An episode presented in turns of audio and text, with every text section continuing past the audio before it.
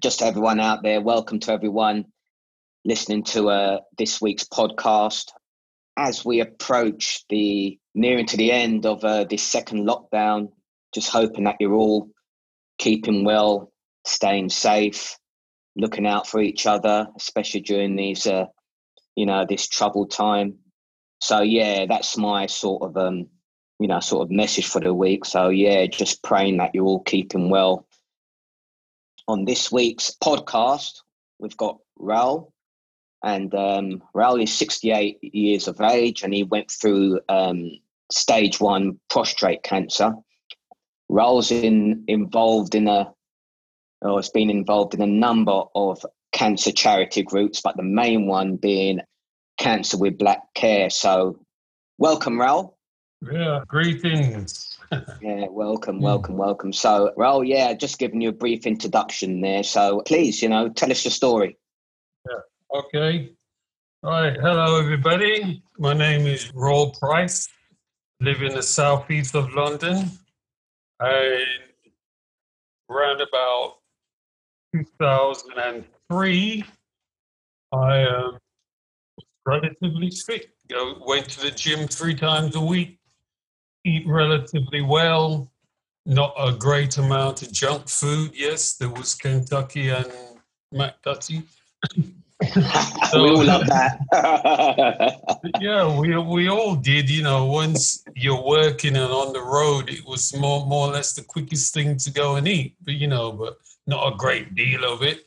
You know, and then one day I just had um my body just felt run down. I mean, just run down. You mean, like, like I said to many people, I could have gone to the chemist and bought myself a tonic, you know, to give me a boost, but I decided to go to the doctor. And he, you know, after a series of questions, he said, Well, I'll send you off to the hospital for them to check you. So off I went. In fact, he gave me a, a, urine test first, which he weren't happy with. So he decided that that's initially why I went to the hospital. So they gave me another urine test, followed by a blood test. I had to wait for a week or so before the results came back. Then they called me in to discuss the readings, which they didn't like. So off I went to have a biopsy. Well, they didn't tell me what the biopsy was going to be entail, what's going to happen, but I just went off, and there you were. You um, you're put on a couch with your. In fact, it was um, DRE first before the biopsy, which is the digital rectal examination. Mm. It sounds um, highfalutin, but basically what it is, the doctor puts a glove finger on with some lubricants and you're on a couch and he puts his finger up your behind to feel for the prostrate. Well, I didn't even know that he was going to do all this. So, so you know, it, it's a bit of a take back when you see what he was going to do. But when you look at it in later years, you realize, well, it was there for a reason to save your life. So what he, he puts his finger in to feel for the prostrate. Mm. Um, the prostrate, it's supposed to be soft, you know, not too firm, not too hard, and he shouldn't have any lumps on it. And according to him, it was abnormal. I mean, it took it took about half a minute, if that. So that was why the uh, biopsy was um, arranged. So you go along to the hospital, you go into um, you know theater, and a probe is put into your behind, which is called a transrectal ultrasound scope, mm. which is in your behind, which locates the uh, area and probably the size of the prostrate. And uh, through that, a needle goes in and grabs part of your um, prostrate. If you imagine the prostrate is like a circle, they'll grab a bit from here, mm. they'll grab a bit from there, they'll grab a bit from there. So it's all mapped out where they're taking these pieces for, and they're sent off to the lab to be analyzed. Right. Saying that, the results could come back as no cancer found. That doesn't mean that the cancer isn't there. It's just that the needle hasn't picked it up. Yeah. It could be somewhere else because it's only a very, very tiny bit of prostate that they've taken out. Mm. You know, they could have missed it by a centimeter or so. Mm. So the results came back and found that I had stage one prostate cancer. I mean, gosh, in those days, back in 2003, when you heard of somebody having cancer, that was just like a death sentence. Yeah. And when he told me that, and I was in his office, I mean, I went to the hospital and I was in there sitting down, people were going past me and going out. And I kept saying, Well, how comes everyone's being seen? He said, Well, I had to keep you last because I had some news to tell you. So when he told me, I tell you, I hadn't even sat down. I was about to sit down, and when he said the word cancer, I just slumped back in my chair. I was like, my mind was gone.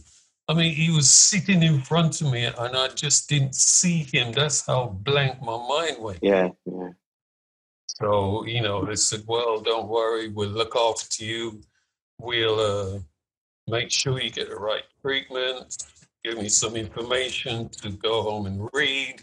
I mean, I'm living on my own and I've got to go home and deal with this now. Mm-hmm. You know, it, it was traumatic. Even to walk out of the hospital was like, your legs were gone. Yeah. Because I literally saw myself laying in a coffin. That is how bad it was, you know, when you're told this news.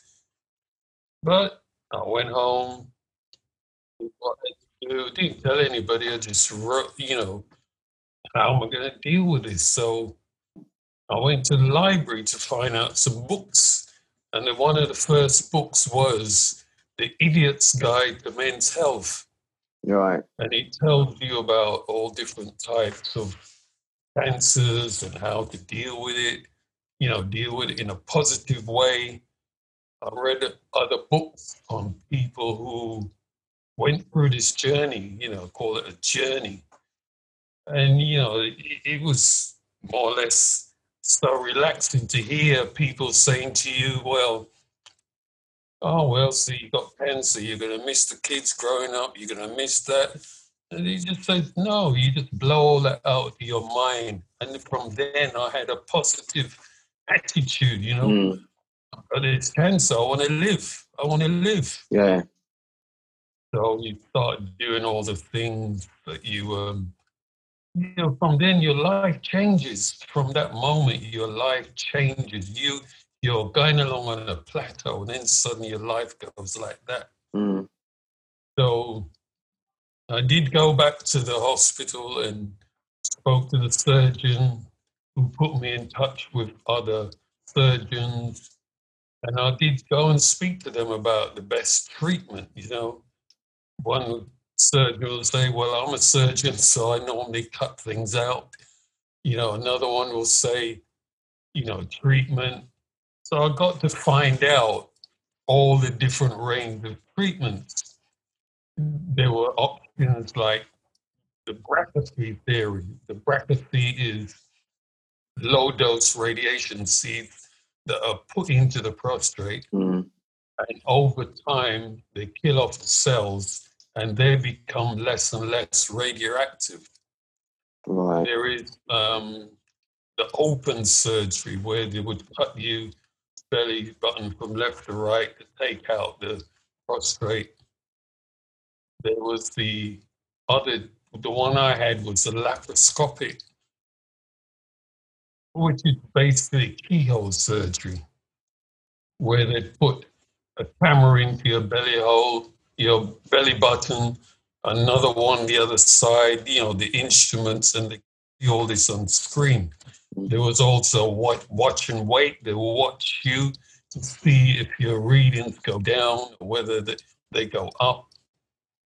There is um, the external beam radiotherapy, which is you lay on a couch and an external beam radiation is centered onto that point where the cancer is, kill the cells. There is pyroblasting, which is freezing technique where they put a probe again into your behind and they freeze the uh, prostate, which kills the cells. There's another one called HIFU, high intensity focus ultrasound. With this one is radiation. This is with heat. This kills also kills the cells, but you know you and choose which one you want. So, like I say, I, I opted for the keyhole surgery. Okay.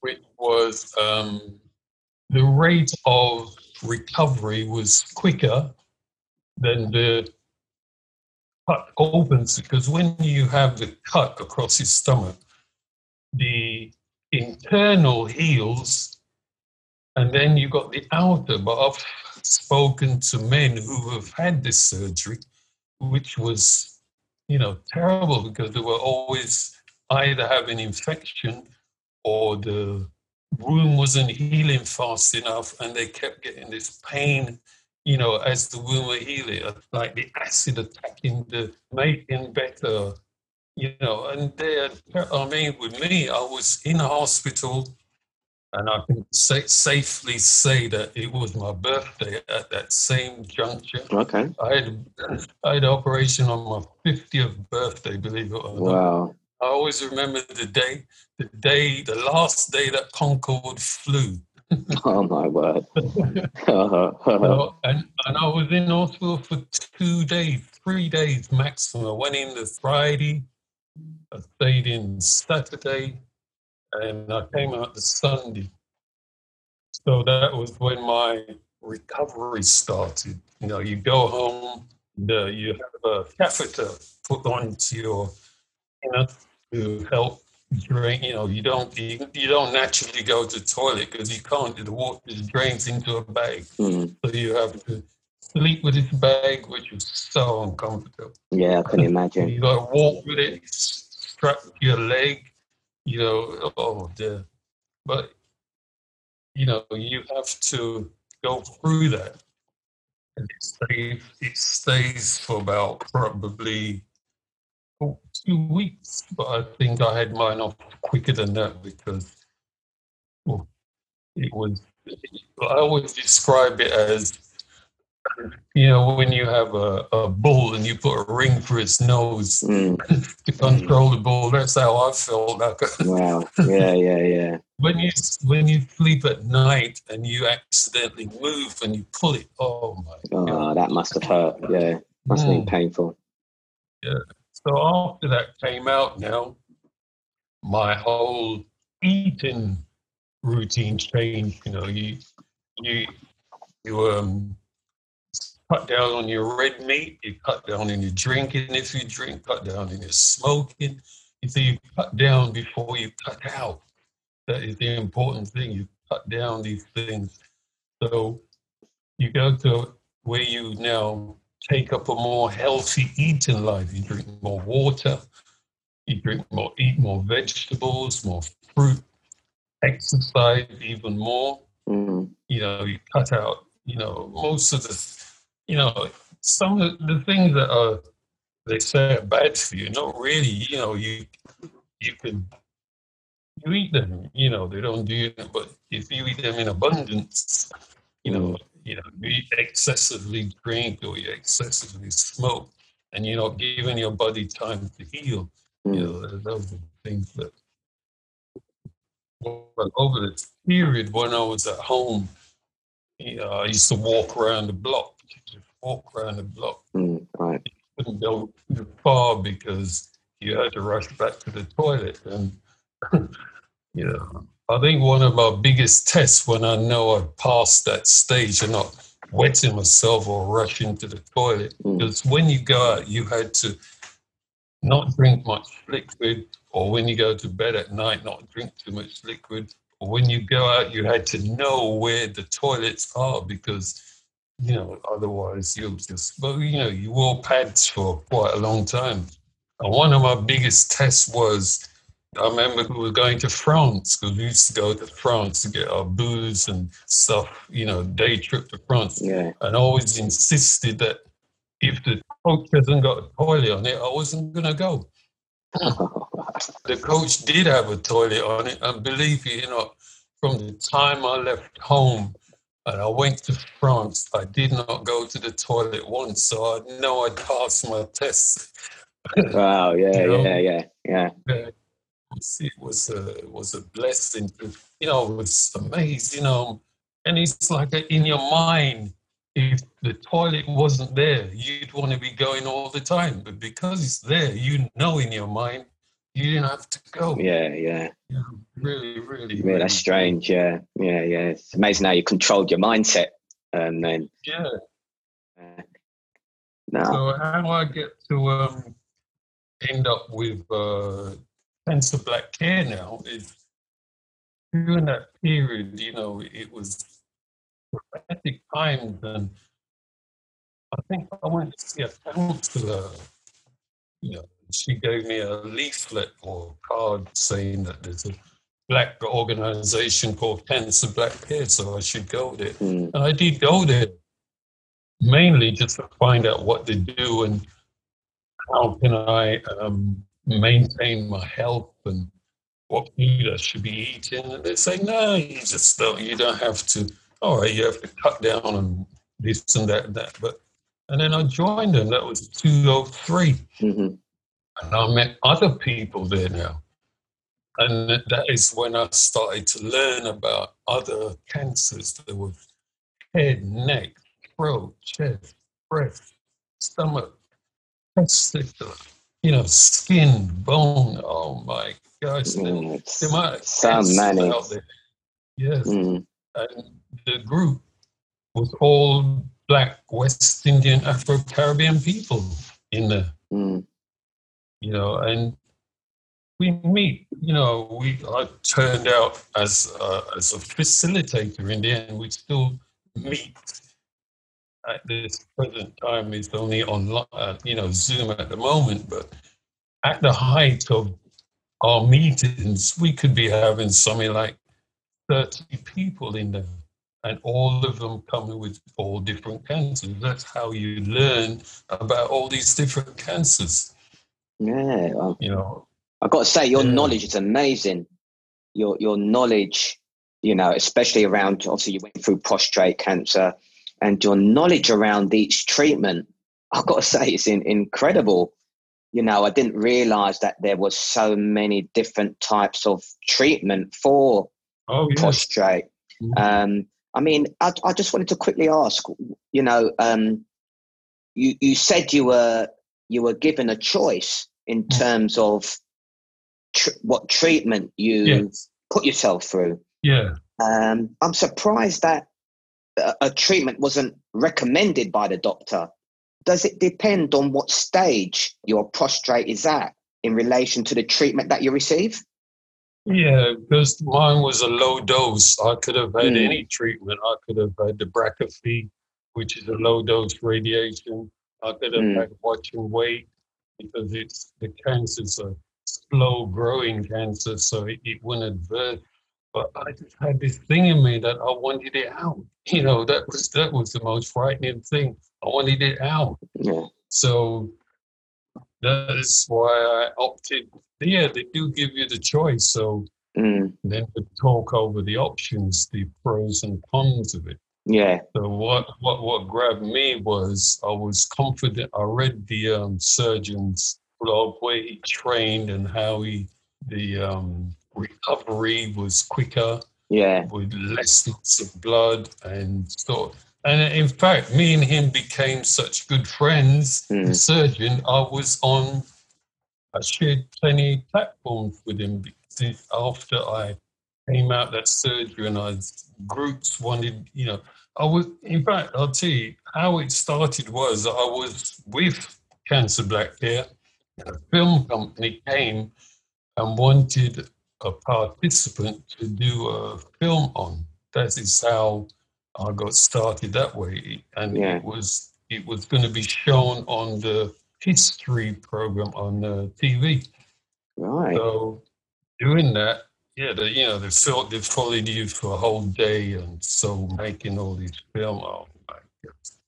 I wasn't into all that because I was more mainly interested in speaking to groups. You know, black. I took mm. my leaflets with me. If you see my at the moment my bag, I, you go shopping with. Even my leaflets are still in my bag. And I sat down and I spoke to friends of mine, male friends of mine, and I said to them, "You know what I was like. You know I go to the gym. You know I don't eat a lot of junk food and this and that. Go to the doctor and have yourself checked." Mm. And you know, many of them went and they found they had other things wrong with them. Oh, wow. You know, it, was, it was so incredible. Yeah, honestly, I mean, um, one thing which comes to mind hearing your story is um, you did a lot of research by the sounds of it in terms of yeah. um, that you know that once you heard about your, your cancer you did a lot of research behind to find out more how important do you think research is you know once somebody's diagnosed with a cancer how important do you think that is well, yeah, there's a hell of a lot of stuff on the internet. Mm. A lot of it, well, you're reading to get information, but then a lot of it is, I sometimes find it was better in some cases to speak directly to men because mm. then again, a lot of them, you'd be surprised. You, you speak to men and uh, be quiet, and then they say, Well, yeah, I'm going through that now but no one knows because they never say they never said a thing. Mm.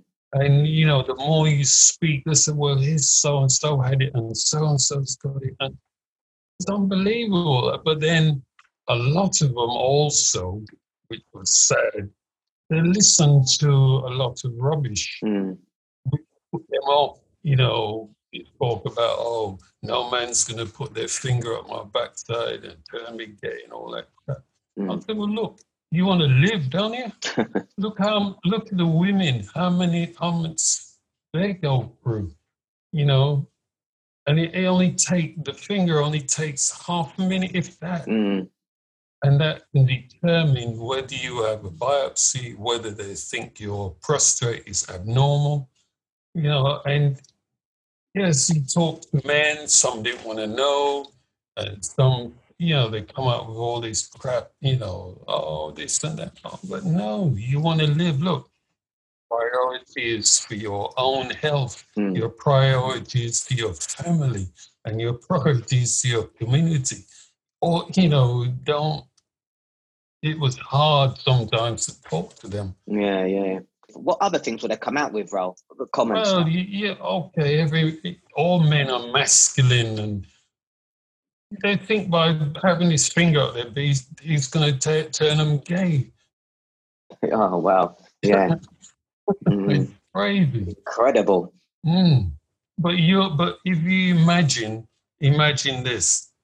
A man going through this terrible thing. He eats at night, getting up four, five, six times a night just to go to the toilet. And when he gets there, he know he wants to pass water, but he can't. Can't. And when he mm. does, it is burning him to the fact that his toes are literally gripping the carpet.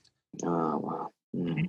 You mm. know, and then he's gone back to bed. And I mean, I've, I've stories been told to me many times that men now had to sleep in the other bedroom because they kept waking up the wife and she mm. couldn't have it. And then that is how they women drag the men off to the hospital to get yourself checked because you know but imagine you're getting up and there's no lie seven eight times a night mm. And you going and as you go you're trying to pass water and you can't and as soon as you get back to bed the same thing happens again wow you know it's incredible Mm, yeah, I mean, really? hearing that, hearing that side of it, yeah. I mean, that's the, you know, uh, that's interesting because obviously the last few weeks, you know, the majority that have appeared on this podcast have gone through prostate cancer. And this is the first time I've actually heard somebody describe the impact mm. it has mm. actually in the home. Mm. Actually going through it, you know, just to fit, picture that image of yeah, yeah. obviously you're getting in and out of bed, mm. you're going to the toilet, you're trying to pass water, but you can't. The burning sensation, you know the and the impact it has on your partner mm. and what have you. It that that is very very interesting. Mm. very interesting to hear. Yeah and you see and not only that they're having pain with it as well the, the burning mm sensation. I mean yes i had some stories that god it makes me wonder you know all right they'll go down to the barber shop and they listen to some rubbish. Oh just drink some of this that'll get rid of it. Drink some of it but and they carry on smoking, they carry on drinking, and it's only in black men when it comes to stage three or four, mm. when they should have had it checked from stage one, when they were first noticing these signs and symptoms. Yeah. The signs and symptoms going to the toilet, can't pass water, trying to, you're dribbling and you're running back again. You know your blood is full, you still can't pee. But then again, that doesn't always mean that there's prostate cancer. It could be BPH, which is benign prostatic hyperplasia, which is wow. which, if you imagine my finger as the prostate and my finger the urethra, which passes the water from your kidneys out to your penis.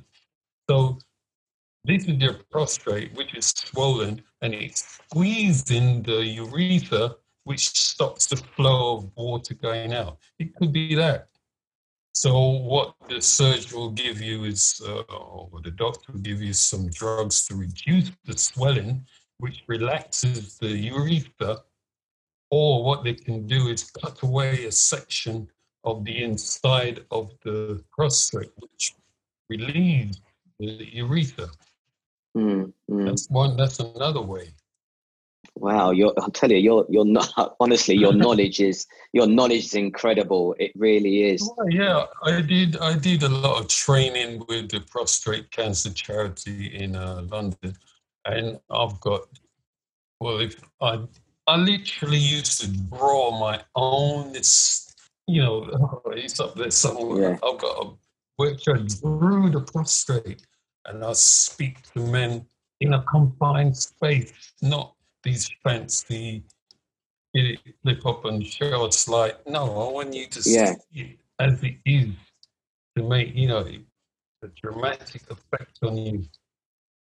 And then from there, let's see. Oh man, I mean, we triggered my mind today, so I'm thinking, wow, all this stuff I used to do, and I forgot. I did a, a, a big spread in the voice in 2006, and the headlines mm-hmm. was, what are these four men got in common?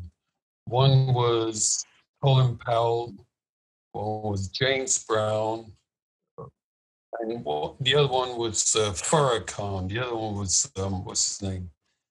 Churchman from you know, the head of the church.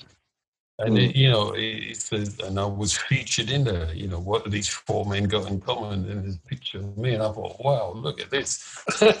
wow, yeah, yeah, amazing. Voice newspaper. Mm. Yeah, yeah. I did the Sun newspaper also in 2006, big spread. You know, boy, who used to read the, you know, black people who read the Sun in those days, but they are sweet. So, oh, well, you know, you, you try to get the message out there any way you can, but it was important yeah. to me the message, not you know, running off and reading some newspaper or having my picture taken. I just simply was out there to get the message out. People had to know, and there were a lot of people mm. sitting in silence. You know, one of our aims or mission statements, Cancer Black Care, you know, we as a group are there for you. You should not be sitting at home with a disease which can be cured and you're sitting at home not coming out because back in the day you're just a number when you go to the hospital. They did not care for your cultural and spiritual needs. You were just, boom, take this treatment. Because Cancer Black Care was started in 1996 by a Ghanaian brother named Isaac D. Wooden. Yeah. E W E B E N, Mm. whose own brother died of prostate cancer. And in those days, 1996, he had no information about prostate cancer and its effect on black men. Wow, incredible. Mm. So he started the group Cancer Black Care. The first um, office was opened up in um, Dalston, Hackney, I believe 2000 and, no, 1995. Mm. Then they had the Brent office, which is um, Cricklewood Lane in Alston. Then the 202, the Lambeth branch was opened up just down the road from King's College Hospital. hmm And I believe they had um, two satellite offices. One was in Manchester, one was in Birmingham. And over the years, the local health authority or the PCTs would give money to these groups, to, you know, these branches. But then after a while, they decide, oh, we're going to give the money to somebody else. Eventually, his office closed, and the, the only one left was in uh, Brent, which was our main office. And they closed our Lambeth branch. And you know, I was going past there because this office was open six days a week. And the amount of people used to come in there just for help for application forms, get grants, fill out your now, they now call it works and pension and, you know, all these things. And i said to um, uh, the other worker, Gene, I said, look, we got to do something about this. These people are still going to the office and the office is shut. I saw them sitting on the step. So we decided we're to continue. So we found um, a place further down the road called, it was the Southwark Pensioners Office in Camberwell. So that is where we met from, I'd say, we've been there for about nearly eight, 10 years. And the amount of people that come in and out, they come, you can see on their faces the despair and the worry that they've been newly diagnosed with cancer and they need somebody to talk to. Yeah. And they come in, you know, we speak to them. You can introduce yourself if you want, or you can sit and listen. And we'll pair you up with somebody who's got a disease similar to yours, and they get the answers. Mm. We go, they, we advise people not to go to hospital on their own. Always have somebody, Somebody with you them, yeah. because what they what they tell you you won't all take in so somebody there with you take notes even Yeah. go to hospital with them some who need help to uh, even go shopping we had someone go with them and we, this is all what we did and in cancer black care as an organization Mm. so we had i mean uh, i believe the the membership for our branch in the south because we were younger branch, a younger set of people compared to the ones in Brent. The Brent people much older. I'm not exaggerating. We had about in excess of 60 people, 60 to 70 people. Not all of them came to the meetings on the first Saturday, but on a good day, we could have at least 30 people Wow.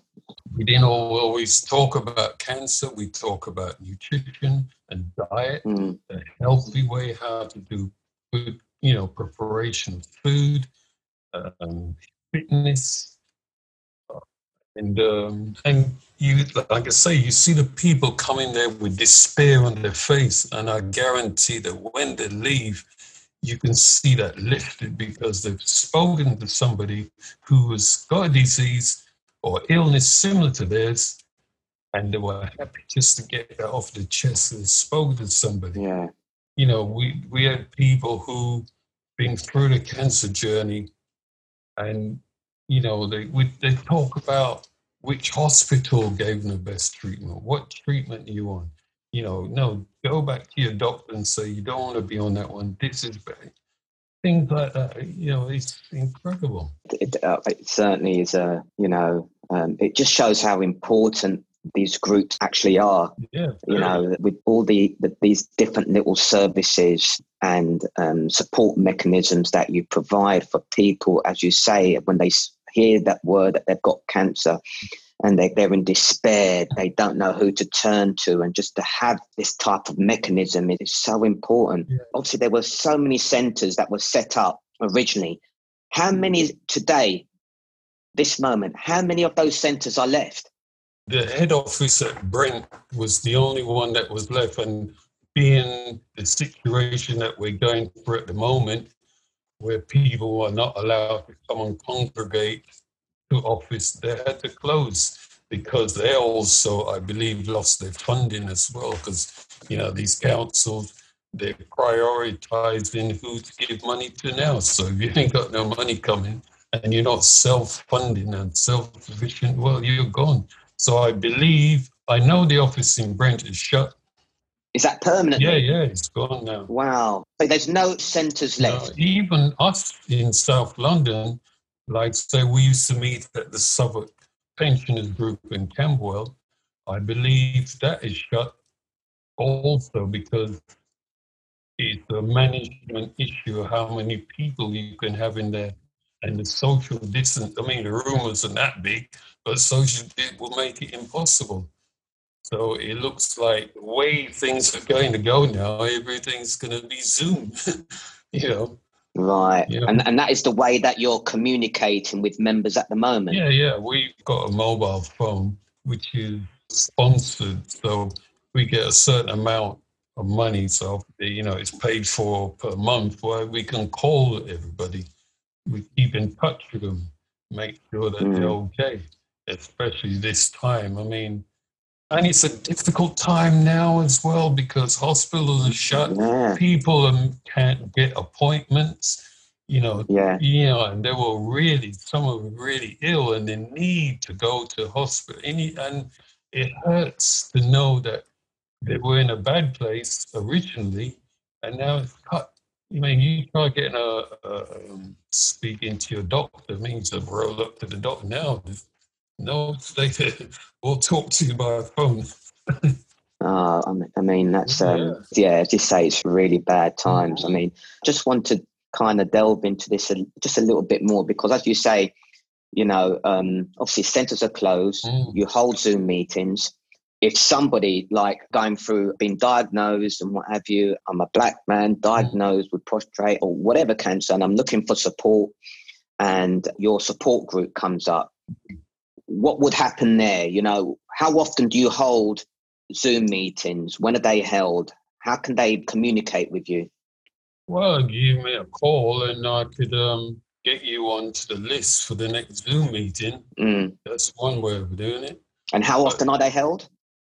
It's the first Saturday of every month. First Saturday of every month. Yeah, yeah, yeah. Mm. So if you give me a number or you take my number, and we'll put you on the list so you could come in and listen. You know, at the moment, there's not a lot of people who can get on Zoom because they're not computer savvy as as another. Yeah, yeah, yeah, you know? yeah. Of course. So yeah, another issue, obstacle. Yeah. You see, because you see, way back as well, we had our leaflets in the nearby hospital. We used to go out leafleting. You know, we had to ask permission we could leave our leaflets in the hospital waiting room areas and stuff. And so people have seen those. Otherwise, some went on the website and they went to the head office, which was in Brent, and you know they say, well, you live certain area, well, call this number. This is South London branch, and it's incredible. We used to get so many calls from women, you know, that some prefer to speak to a man. And, I, you know, I'd talk to them, tell them what the group was all about. you what mm. to expect. Come around, and it did. You know, you know, you're welcome. It's a it's a space. It's not it's not frightening space, a welcoming space. We sit in a circle and we engage with one another. Yeah, yeah. And, you know, a lot of them also have donated money. They went out to do fundraising. Mm, mm. You know, we have a, I hate to use the word picnic, but we call it eat in the park around about mm. August. So we either go Burgess Park, Crystal Palace Park, where everybody brings the food and we bring music and we get there with love. They also go to the seaside as well as a group from Brent and our group. Your coach goes up, two coaches go down to the seaside where, you know, I mean, I as a person used to go to Brent all the time to yeah, engage yeah, with yeah. the other group. And uh, so I get to know a few of them, but a lot of them, they didn't come south. So that was the only time they met was when we go to the seaside. you know, but it's a shame now that yeah, of course it have is. To wait for the other side of this situation we're in to pan out because I, you know, it's vital. Uh, to me, it's vital that we do meet as a people.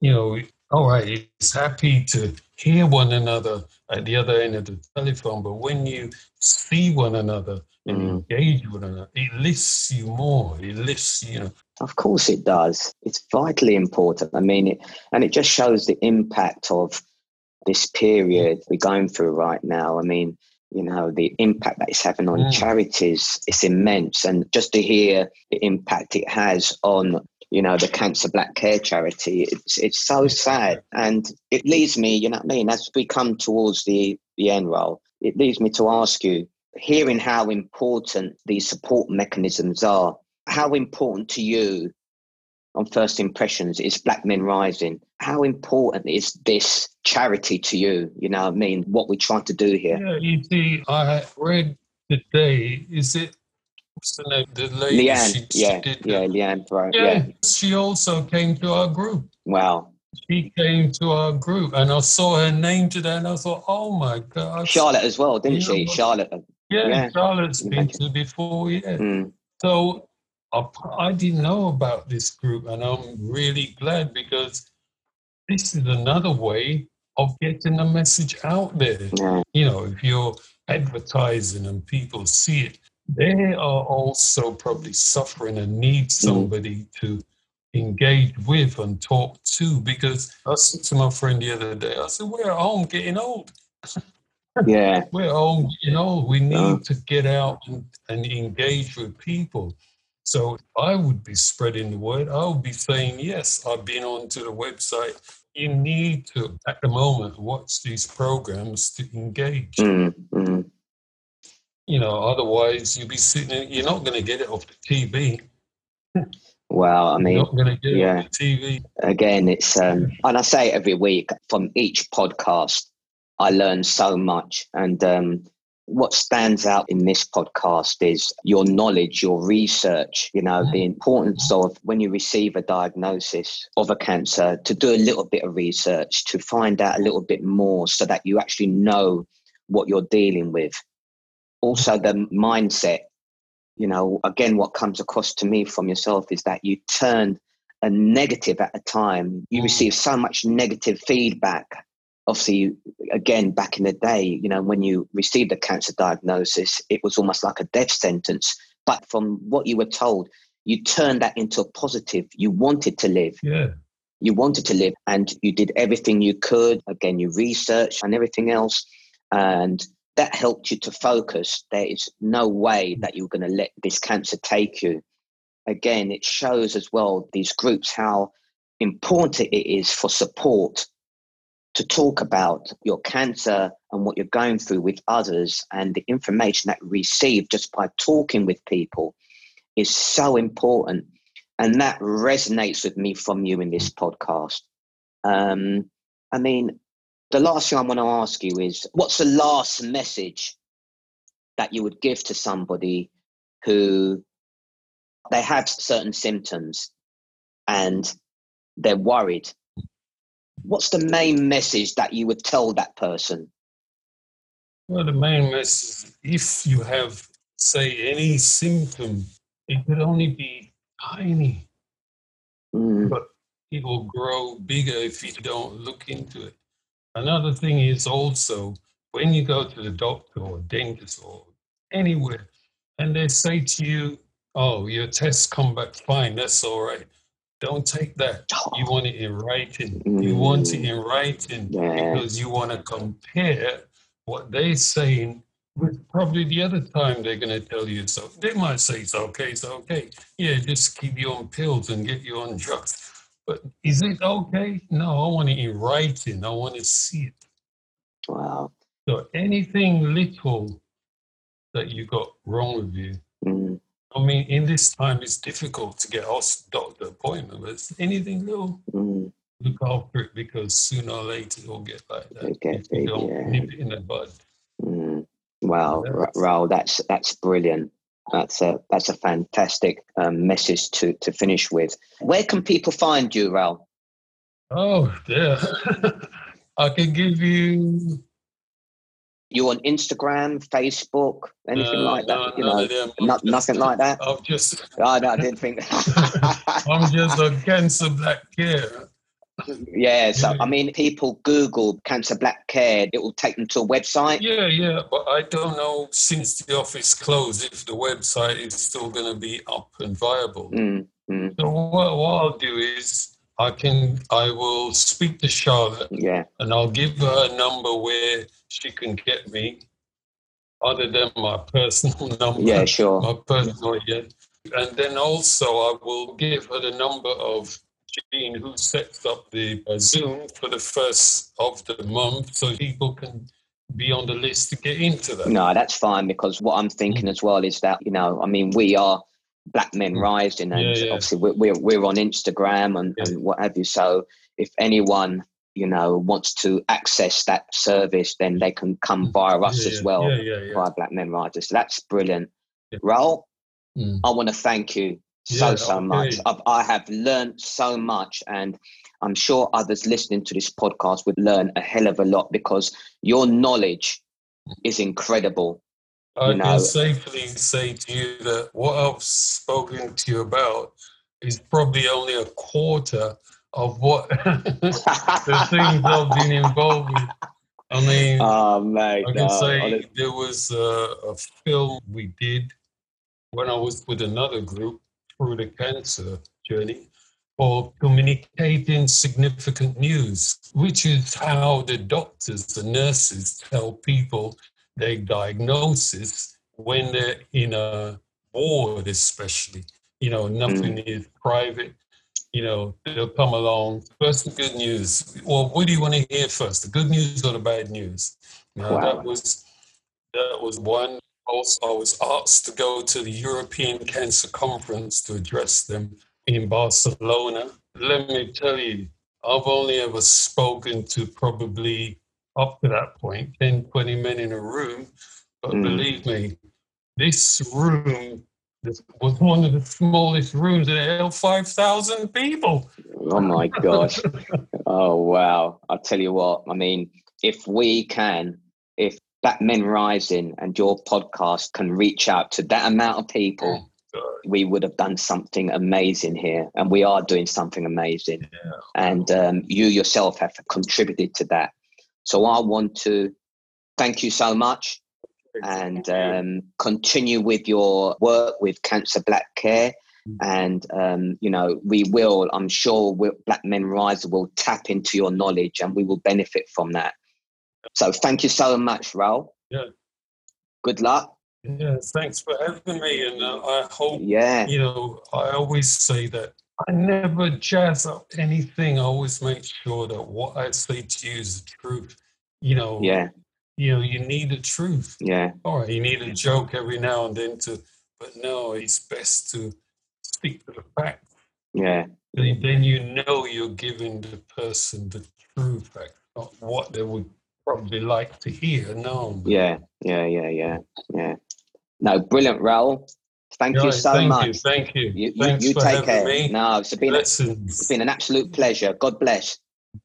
Thank you. Take care. Okay, all the best. Yeah, you too. Bye bye. Okay. Bye bye. Bye.